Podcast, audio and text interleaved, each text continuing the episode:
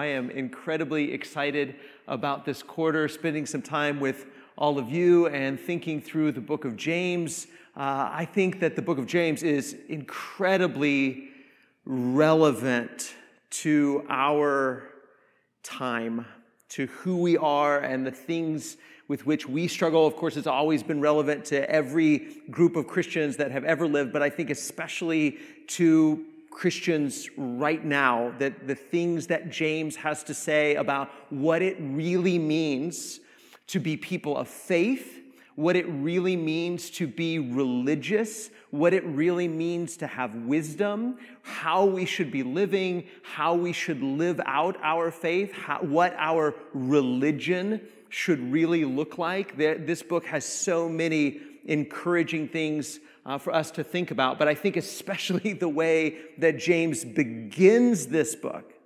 begins this message, begins this lesson, is talking about trials. And I know that we've all experienced trials. Maybe throughout your life, maybe you feel like your life has been a series of trials, but certainly over the last couple of years, we have all experienced various kinds of trials. And I think that as we think about that word trials and what does it mean to go through a trial, what does it mean for our faith to be tested, I think it's, it's really helpful to think about trials in terms of loss. Trials are things that we lose. And maybe it's lost friendships because you grew apart or because you had a fight, and that can be a trial. Maybe it's a trial in that you've lost a job. Maybe it's a trial in that you've lost someone that you love. Maybe it's a trial in terms of losing finances and resources. Maybe it's a trial in the sense of losing your health. Maybe it's a trial in the sense of losing an opportunity. But over the last couple of years, we've all lost things, haven't we? We've lost things. Some things that, that we're getting back, and some things maybe that we'll never get back. And James has a lot to say in the text we're going to look at tonight about trials, about loss, and how we should react to trials. In fact, what James says about trials is hard and almost offensive.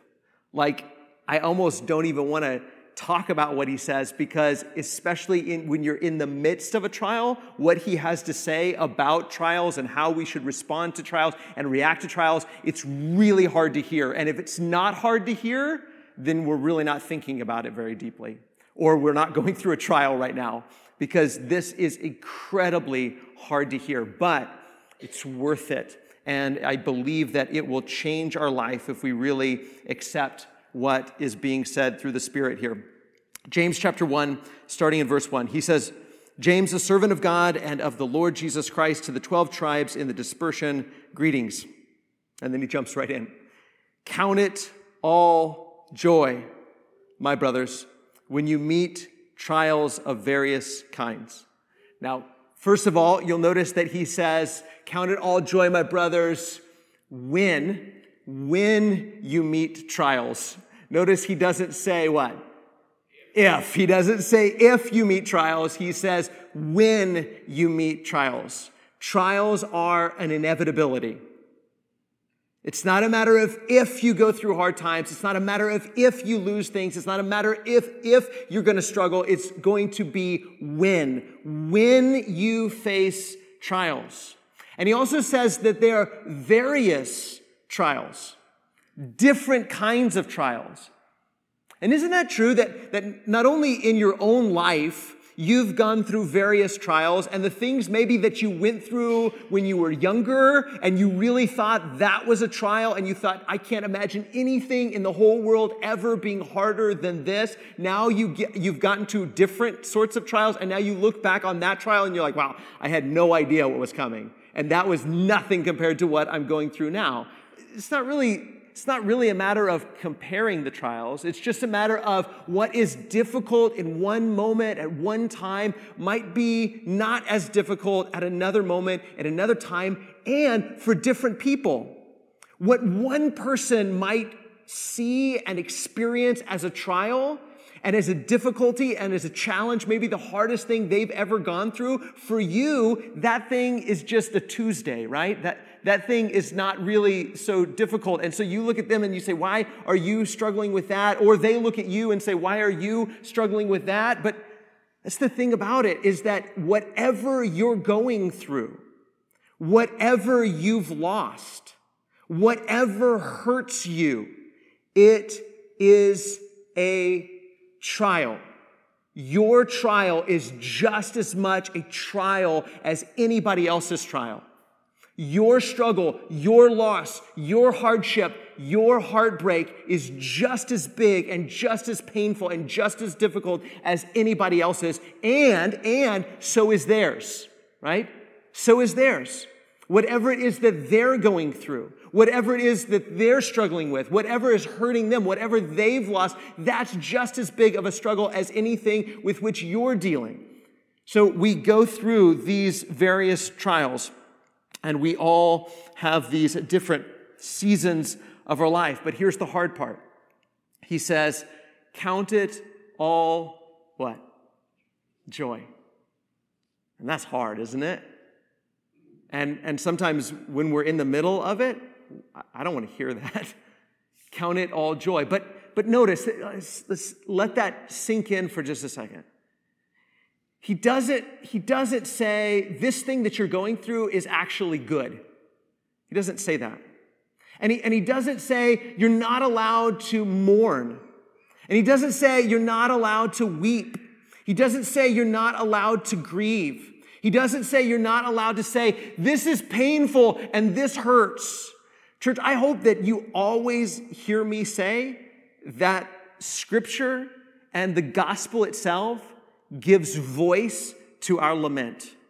Because I think Christian, what century we, we got this idea that we're not allowed to be sad or that it's bad or lacking in faith to be sad or to grieve or to lament to say this, this is broken and this hurts and I don't want to go through it. But, but church, there's plenty in scripture that says, yes, you can grieve, you can hurt, you can mourn.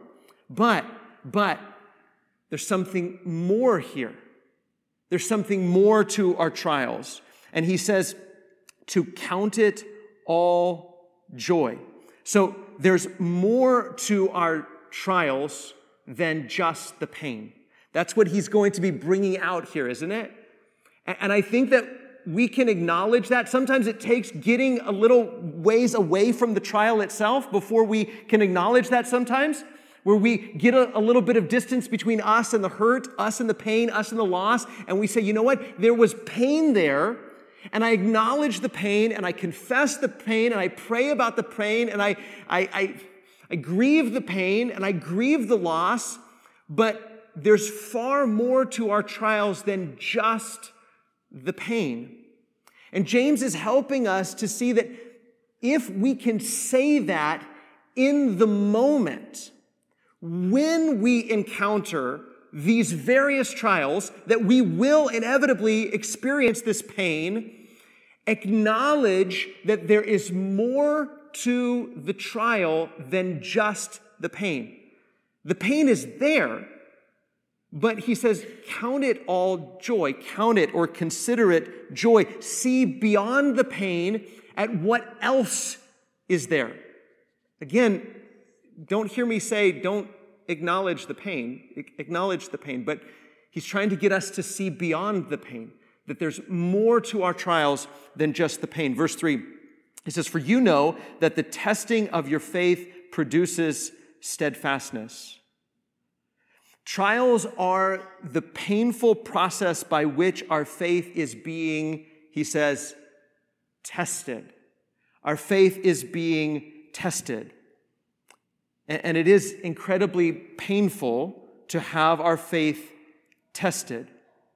And, and, and as we go through this process of having our faith tested by these various trials, and, and a testing is to see what something is made of. What, what is our faith made of? That's what a trial does. It, it tests our faith. And he says that there's something that the testing of our faith, that that painful process of having something, what does it produce? Steadfastness. This painful process of having our faith tested produces steadfastness. When we go through these trials, James says you can focus exclusively on the pain and focus exclusively on what you've lost and focus exclusively on how bad it hurts or or you can consider it joy because you know that there's more to the trial than just the pain, that the process, the painful process of having your faith tested actually results in something.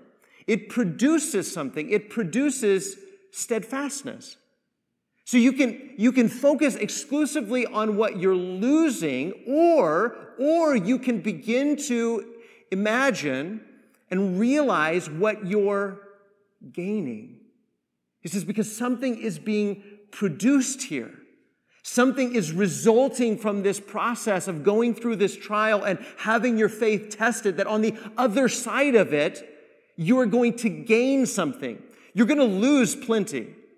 And again, that's not an if, it's a when. When we lose time and when we lose money and when we lose health and when we lose people, whatever, these various losses that we're going through. He says, but you're also gaining something because that process of having your faith tested is producing steadfastness. But steadfastness is not an end in and of itself, is it? Just now you're stronger, now you're more steadfast. He says in verse 4, and let steadfastness have its full effect that you may be perfect and complete, lacking in nothing. He says that your trials, the, the losses that you're experiencing, and the things that you're going through right now, if you can consider them joy because you realize and look beyond just the pain and you recognize that you're, you're losing things, but you're also gaining something, and what you're gaining is steadfastness. And then if you hold on and, and you practice that steadfastness and you persevere, and you keep pressing on, he says that the end result of that, the end result, the, the goal of steadfastness is what?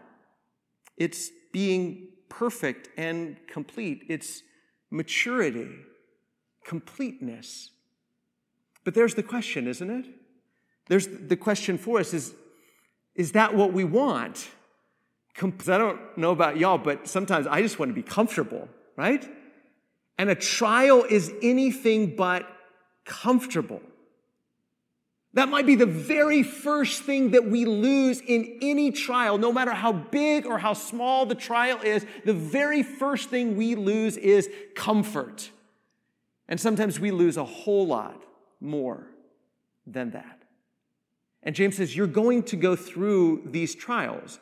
James isn't explaining where the trials come from. I mean, Paul tells us in Romans 8 where trials come from. I mean, trials are part of this broken world in which we live. We just spent that whole month talking about coming out of and losing what we lost in Eden because we're not in Eden. And now because we're in this broken world in which we live, there are going to be trials. You are going to lose things. In fact, everything that you can smell and taste and touch and feel and experience, almost all of these things can be lost. And we have a choice to make when we, when we experience these losses that are inevitable to realize that yes, there is pain and yes, there is brokenness, and we long for the day when that pain will be taken away and every tear will be dried. But even in the meantime, we can consider it joy because we realize that there's more to our trials than just the pain. And that our, our trials and the testing of our faith is actually giving us something. It's producing in us steadfastness. And when steadfastness has its full result, it's completeness, it's maturity. And that's what I have to wrestle with. That's what we have to wrestle with is do I want to be complete? Do I want to be mature or do I just want to be comfortable? The truth is, I'm just not going to be comfortable, right? There's so much in my life that I'm not going to be comfortable. None of us are going to be comfortable. So we can embrace this truth that if we're not going to be comfortable, we might as well be growing And we might as well be growing towards maturity and completeness. And it's through these trials for people that are lacking in nothing. In fact, we can't grow into that completeness without the trials. This is where steadfastness is produced. And it's the only place where steadfastness is produced.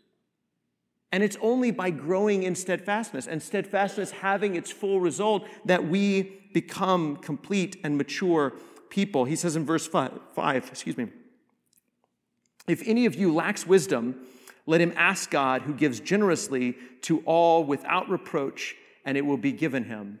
It's almost like sometimes James like takes a, a side road for just a second, and we're like, wait, I thought we were talking about trials and completeness, and but isn't this what a trial does? Isn't this what testing does?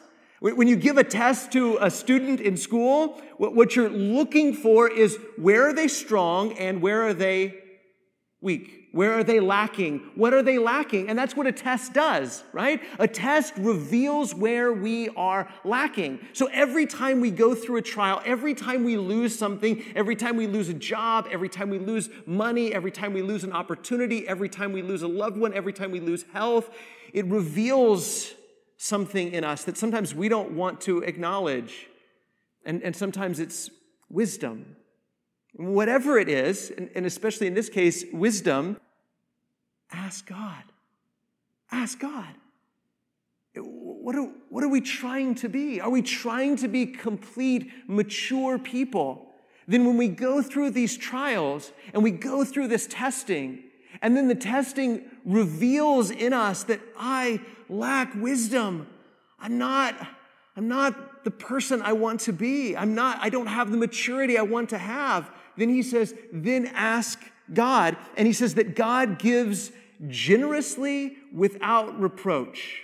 And, and so much of this text is all about one, what we're losing by trials, what the trials are taking from us, but also the, the generosity of God and what God is giving to us. And he says that God gives generously without reproach. God isn't a reluctant giver. What's a reluctant giver? Uh, well, I don't know, you know, maybe I'll give you a, a, little bit, see how you do with that, just a little bit of wisdom, and, you know, just, you know, see how you do with that. Or he's not a reproachful giver. He doesn't give with reproach. You know, sometimes when people give a gift, but they kind of make you feel guilty about it, well, I'm giving you this, but you didn't do very well with the last bit I gave you. You know, I gave you all that wisdom before. and What'd you do with that? You just squandered it all away, but here I'll give you some more. God doesn't give like that. He gives generously and without reproach. God doesn't give reluctantly and he doesn't give reproachfully. God gives generously and without reproach. James says, ask him. He wants you to have completeness. He wants you to have maturity. He wants you to come through this moment of trial and hardship and struggle and loss better than you were before and having more than you had before. He says in verse 6, but let him ask in faith with no doubting, for the one who doubts is like a wave of the sea that is driven and tossed by the wind. For that person must not suppose that he will receive anything from the Lord. He's a double minded man, unstable in all his. Who do we want to be? What do we want to be? Do we want to be followers of Jesus? Do we want to be complete? Do we want to be mature? Do we believe? Do we trust? Do we really have faith that He is walking with us through the valley of the shadow of death? That He's with us and He's guiding us and He's shepherding us and He's giving to us and He's blessing us and He's helping us. And if we're lacking in wisdom, He's going to give it to us. Because every trial I go to, go through, it reminds me of how lacking I am and how weak I am and how much I need to grow. How about you? And he says, when, when your trials reveal that to you, then ask God. And when you ask God, trust Him. Believe that He really is a God who doesn't give reluctantly and He doesn't give reproachfully. He gives generously and without reproach. Believe that this is the kind of God that we serve and this is how He's going to bless you with wisdom. Verse 9 Let the lowly brother boast in his exaltation, and the rich in his humiliation. Because, like a flower of the grass, he will pass away. For the sun rises with and its beauty perishes. So also will the rich man fade away in the midst of his pursuits. This is a really interesting thing that he says, isn't it? And this is what, this is what trials do. And there's some people that are going through trials of poverty, and there are some people that are going through trials of wealth. And we're like, wait that's not even a thing, Wes. So trials of wealth. There's no such thing as a trial. Yes, it is. In fact, that might even be the harder trial. And, and, and, he says, Let the lowly brother boast in his exaltation. Let the poor brother boast that he actually has the exalted position, that the last will be first. That the, the poor brother, the lowly brother, is actually the one that has the, the higher position. He's the exalted one because in Christ he's been lifted up. In Christ he's been blessed. In Christ he's been exalted. In Christ he's been glorified. So the lowly brother can boast in that, even in the midst of his lowliness, even in the midst of his trial of poverty. And then he says, and the rich should boast in his what? Humiliation. In his humiliation. Why? What? Humiliation? How are the rich humiliated? Because through the eyes of faith, the rich and dying and perishing. It's like the grass of the field. It's like the flowers all of it can be gone like that. The sun, one hot day, and it just melts everything and scorches everything, and all of it's going to be gone. And when we recognize that and realize that, and, and, and when we're wealthy and we have lots of stuff, and most of us are in that position, there's something in the back of our mind, and we know that, don't we? We know that about all of our stuff, that it can be gone in a moment, and we're terrified that it can be gone in a moment. And he says, let the, let the wealthy boast in their humiliation that all of my stuff is rubbish. It's dirt, it's dust, it's, it's nothing.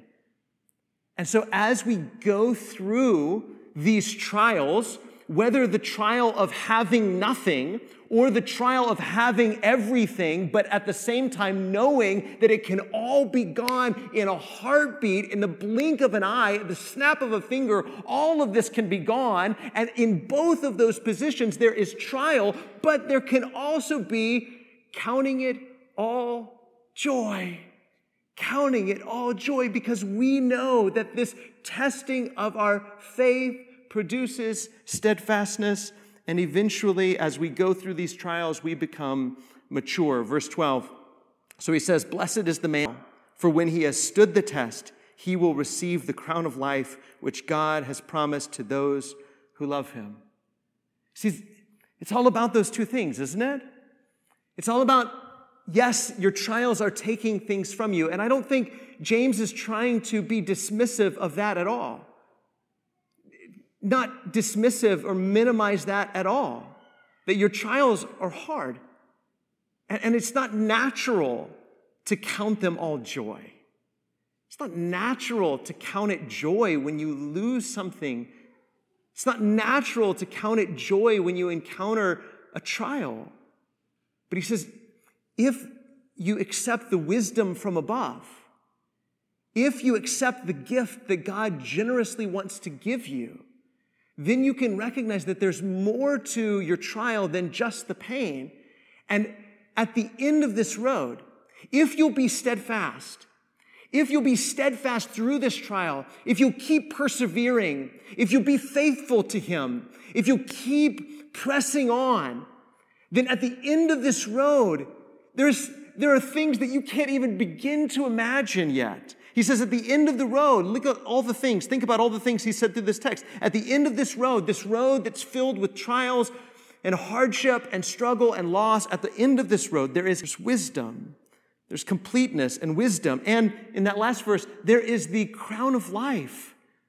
All of this is at the end of that road. And he says, if we can, if we can picture that, if we can imagine that, if we can keep that at the forefront of our minds, then even in the midst of the trial, even in the midst of the loss, Again, it doesn't mean we minimize the loss. It doesn't mean we say the, the loss doesn't matter. It, it doesn't mean we say the, the loss doesn't hurt.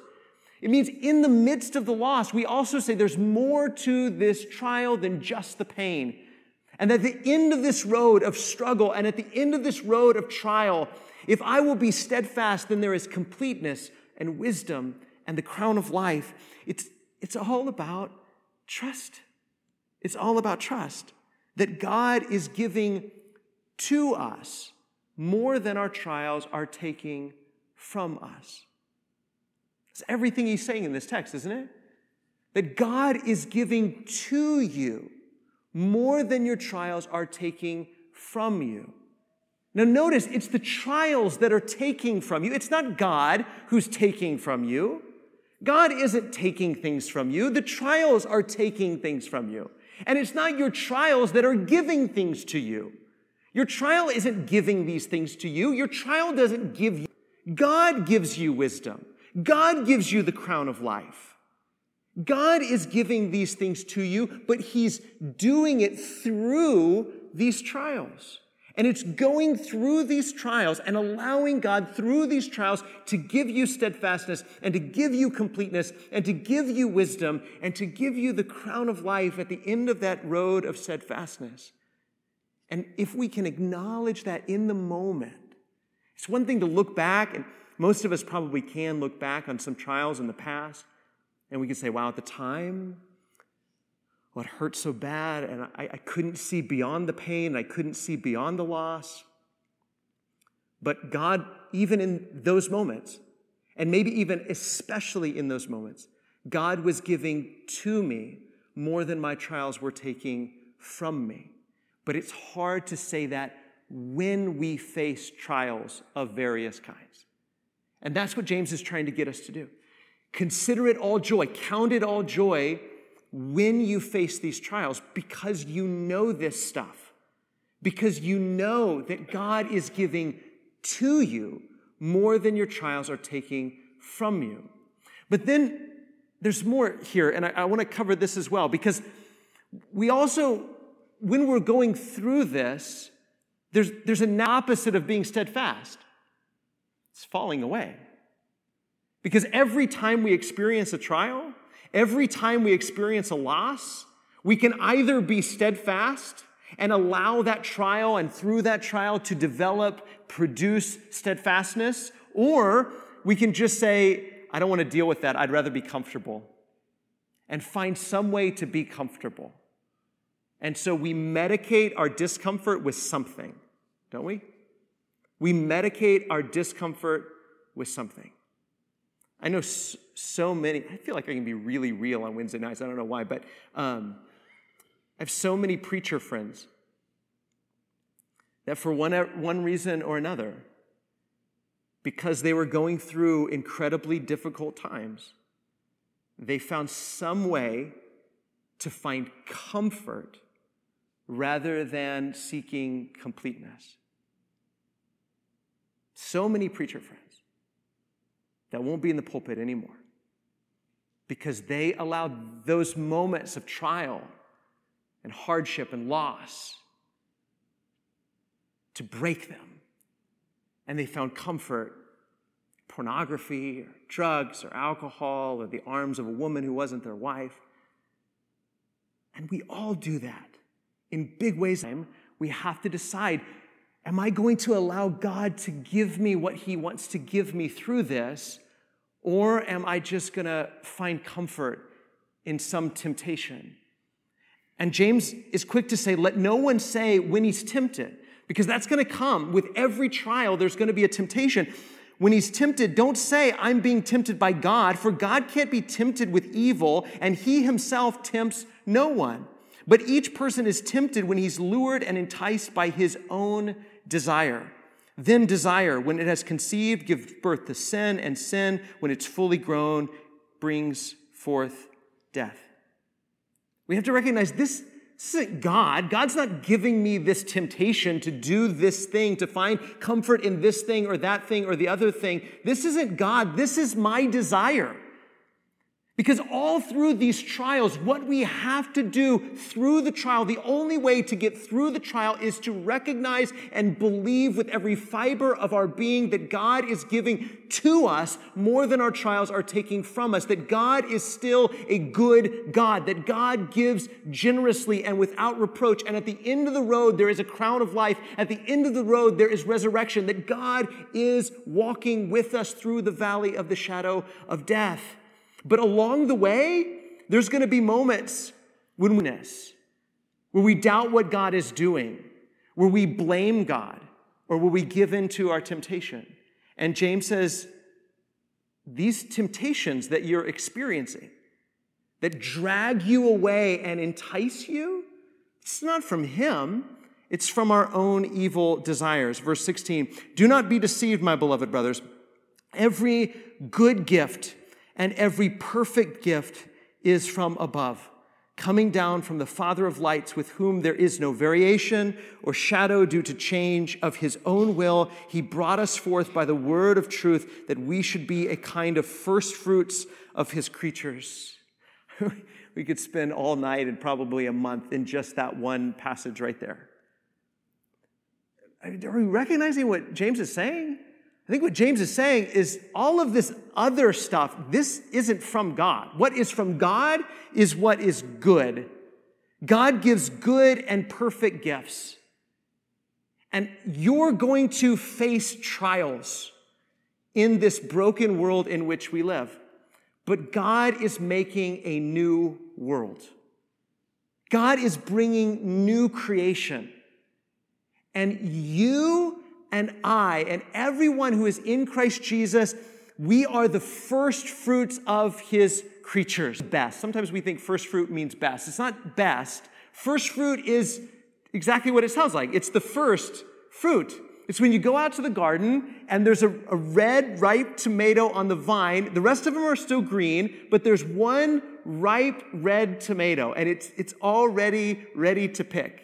And it's the first of the harvest and you pick it and you don't say, well, I guess that's all we're getting this year, you know? Oh, well, you know. No, you pick it and you say, there's more where that came from. There's more where that came from. That God is doing good things and God is bringing about new creation and He's begun in you. And if you are in Christ Jesus, you are already a new creation. And we have to believe this that even though in the midst of this age in which we live, that is evil and broken and full of trial and hardship and loss, that even in the midst of this broken old creation, God is still giving good gifts. And every good and perfect gift is from Him, and that He gives generously and without reproach. And that when we experience these trials, we have a choice. We have a choice to give in to our desires or to count it all joy. Give us wisdom and steadfastness, completeness, and eventually the crown of life because he's already begun to work in us as the first fruits of his creation. Again, God is giving to us more than our trials are taking from us. Every one of us has, is, and will go through various trials big ones and little ones, ones that we, we, we now have the luxury of looking back on, and ones that we might be dealing with for the rest of our lives.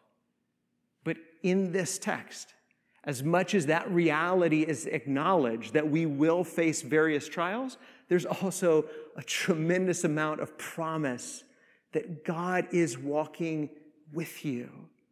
See, our unbelieving friends in the world, our unbelieving neighbors, they have to go through trials as well. We all do. There is, there is no life that, that is free of trial. We all are going through trial.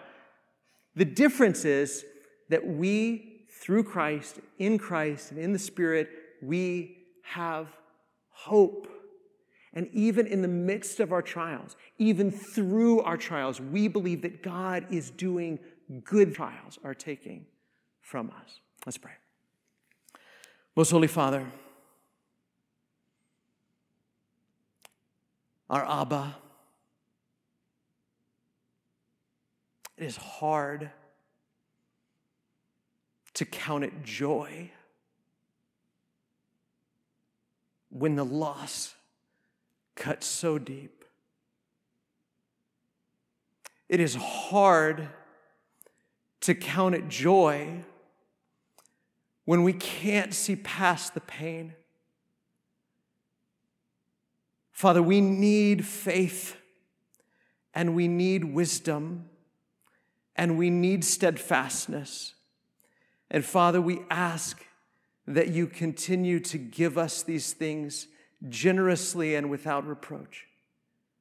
Father, help us to trust you that you really are working through these trials, that someday we will see you face to face, and that if we will remain steadfast because of Christ, because of your grace and your mercy and your love, because of his sacrifice, you will crown us with the crown of life. Not because of our goodness, not because of what we've done, but because of what he's of our trials. Help us to believe and trust in the gospel truth. And it's in the name of Jesus we pray these things. Amen.